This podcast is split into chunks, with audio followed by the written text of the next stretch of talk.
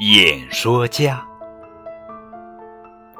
有一天，演说家马德斯在雅典演说，没有一个人认真的听讲，他便请大家允许他讲一则故事。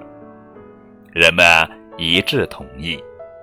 他开始说：“马德斯和燕子、蛮一起同行，他们来到了一条河边。燕子飞走了，蛮潜入水中。